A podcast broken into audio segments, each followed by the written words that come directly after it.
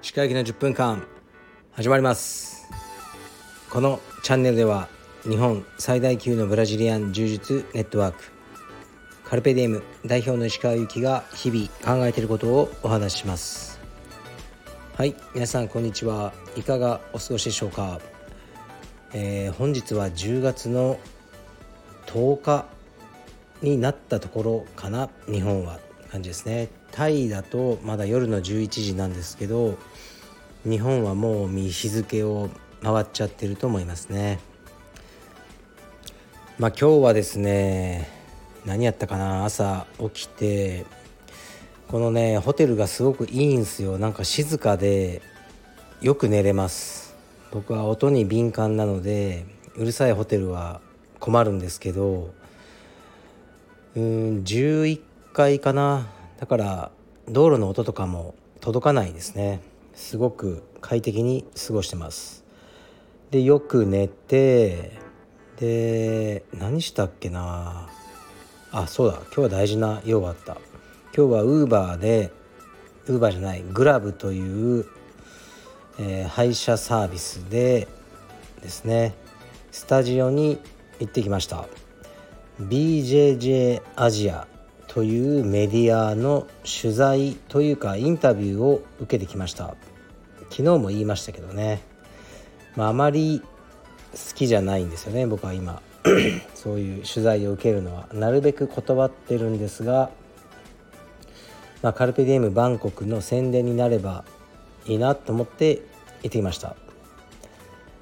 でえっとねマックさんっていう方がいて日本語も喋れるんですけどその方は茶帯なのかなアレテっていうねバンコクの有名な道場で練習されてる方ででそういうメディアをやってらして取材させをしていただいたんですけどすごくねしっかりとしたスタジオを使ってあのやるんですね。知りませんでした。でまあいろいろな質問など聞かれて1時間ぐらい話したんですかね。結構面白かったですね。うんまあよくある質問でカルペディエムの成功の秘訣は何かまあ成功してるかどうかっていうのはまたね別問題なんですけど聞かれたり僕の柔術遍歴いつどこで始めたとかですね。そういうことを聞かれてお答えするっていうね。あのやつだったんですけど、まあ、これがねあの全部英語で行ったので最近ね英語を喋ってないんですよね。あの指導してないから。うんなんかすごく言葉が出てこないなと思いながら、まあ、必死にやりました。だからすごい疲れましたね。でもマックさんめっちゃいい人でちょっとね僕に顔が似てるんですよね。うん自分自身で思いましたね。でマックさんといろいろ話してうん楽しかったですね。とにかくねこのマックさんはすごいです。カルペディエムのことをめちゃくちゃ知ってますね。僕の昔のインタビューとか知ってたりどういうスタッフがいてどういうスタッフがあのクビになったとかね結構知っててすごいなと思いましたね。うんあの いろいろね詳しかったです。で、まあ、楽しい取材をしていただいてそれからまたねタクシーでホテルに戻ってですぐねまた道場に行きました。でとねなんかなんか食べようかなと思って朝から何も食べてなかったのでうんちょっとランダムにカフェに入ってみたんですけどやっぱね想定外のものが出てくるんですよねこちらでは。ハムチーズサンドイッチがあったのでまあこれはうーんまあ多分ねハムとチーズサンドイッチで大丈夫だと思って注文したんですけどマヨネーズみたいのがもうむちゃくちゃ入っててで僕あんま好きじゃないんですよねマヨネーズ。でうわーっと思ったらさらにねなぜか蜂蜜がべっとりとパンに塗ってあってハムとチーズ。うんなんか僕の中ではちょっとありえない組み合わせだったんであんま食えなかったですね。で、まあ、練習して、まあ、今日は2クラス指導させていただきました。今日もまあまあねたくさんの方が来ていただいてありがとうございます。やっぱね海外に来るとね プロフェッサーって呼ばれるんですよね。別に全然そういう呼び方しなくていいんですけどプロフェッサーって言われるとああって思いますね。うんなんか海外に来たなって思いますね。で2クラス指導してスパーリングも結構やりましたね。うん紫帯の人とあのもう死闘を繰り広げましたね。かなり強かったですね。もう必死にワンパスしたみたいな感じでですね。もうそういう感じです。うーん。いやほんと疲れましたね。日本だとこんな練習しないんで。まあでも明日も10時半からね行こうと思います。特にねやることもないのであのー、もう練習するしかありません。でなるべくね行ってる間は、まあ、僕の仕事は指導してあと多くの生徒さんとお話をするってことですよね。がねこれがね本当に調子に乗っちゃいけないんですが分かってるんですけど調子に乗っちゃいけないんですがこちらに来るとねちょっとしたセレブ扱いしてもらえるんですよね。プロフェッサーみたいな。鹿先生みたいな。会いたかったですみたいな。の結構あるんですよ、まあ、信じなくてもいいですけど。あるんです。でそれがねそれで気持ちよくなってるわけじゃないですがもう日本ではね本当にあの疲れたおじさんとしてしか扱われてないのであのちょっとね気持ちよかったりする自分がいますね。認めます。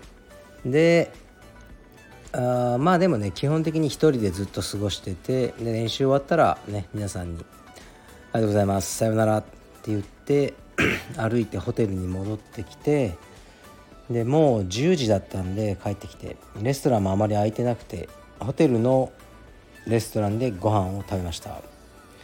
であまりねあのスパイスとかダメだからアメリカンレストランみたいなもうしゃあねえなそこでいいかと思って入ってホテルの中ので昆布サラダともうホットドッグを頼みました。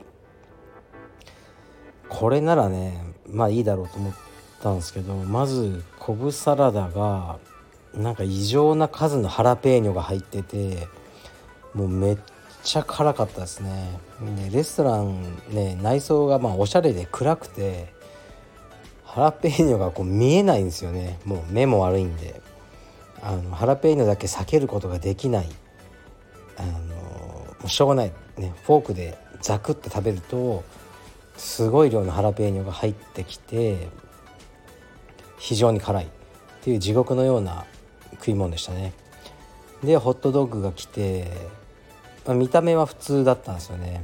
で食ったらもう一口目で悶絶するほど辛かったですね。すいませんちょっと辛みが残っててまだ。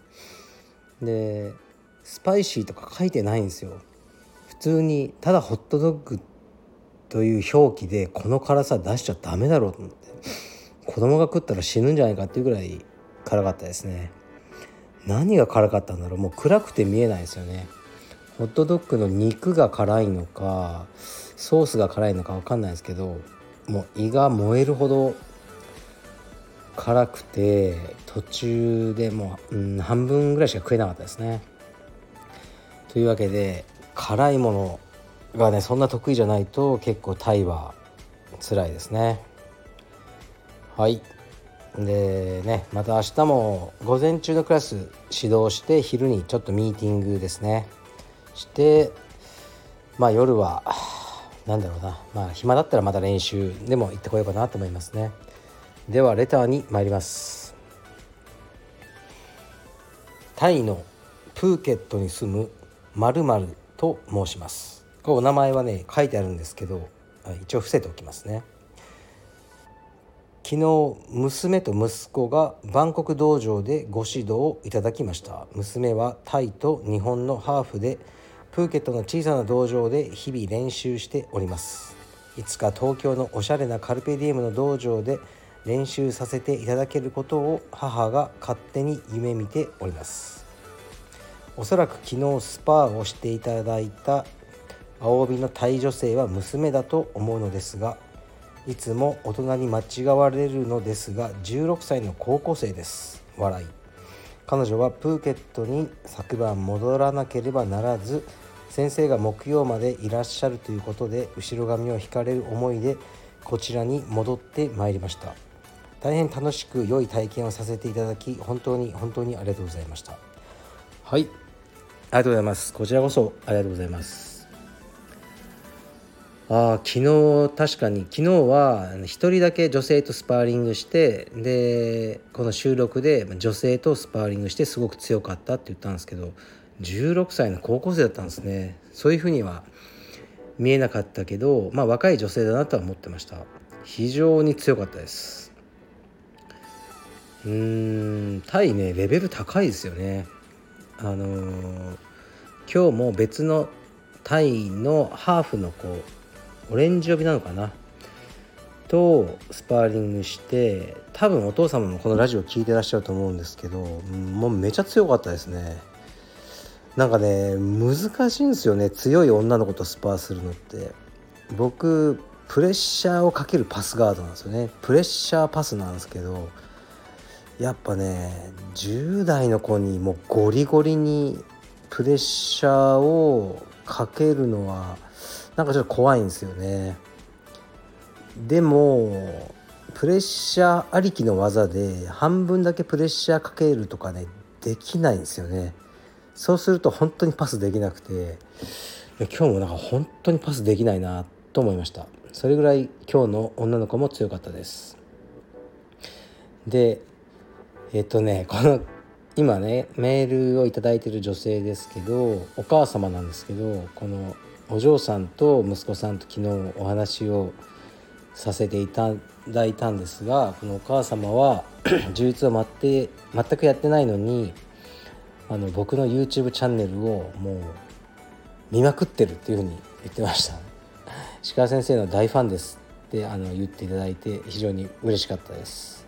僕のねこのラジオとかソーシャルメディアとかもいろいろと見ていただいているようです。ありがとうございます是非日本にあのね来られてください。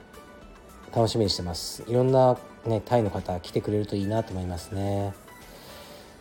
うんもうね今まあ僕は外国人が多い場所にまあホテルでステイしてるからだと思うんですけど物価変わらないですよね日本と。うんさっきのサラダとえー、っとサラダとジンジャーエールとホットドッグでえー、っとね800バーツぐらいだったから3200円ですよね。うん。高いっしょ。もうむしろ日本より。まあホテルで食ったからですけど高っって思ったんですよね。まあ一般の方がうーん、ね、ホテルとかで食べるんじゃなくて外で食べるともっと安いのかもしれませんがもう日本はねかなり物価は追いつかれてきてると思いますアジア諸国に。だから以前よりは日本に来てねまあ何でもすごく高いって感じにならないんじゃないかなと思いますね。だから是非日本に遊びに来ていただければと思います。うん。僕のタイ、えー、ね滞在はいつもそんな感じでもう道場とえー、ホテルの往復ですね。で飯とかも現地のものはまあほとんど食わないかな、うん、腹をね壊すのが怖いのでうんなんか嫌じゃないですか下痢って。もう下痢大嫌いなんですよ、まあ、好きな人いないと思いますけど下痢したくないので、うん、ちょっと高いけどホテルの食事を中心にやっていこうと思います。はい。じゃあ失礼します。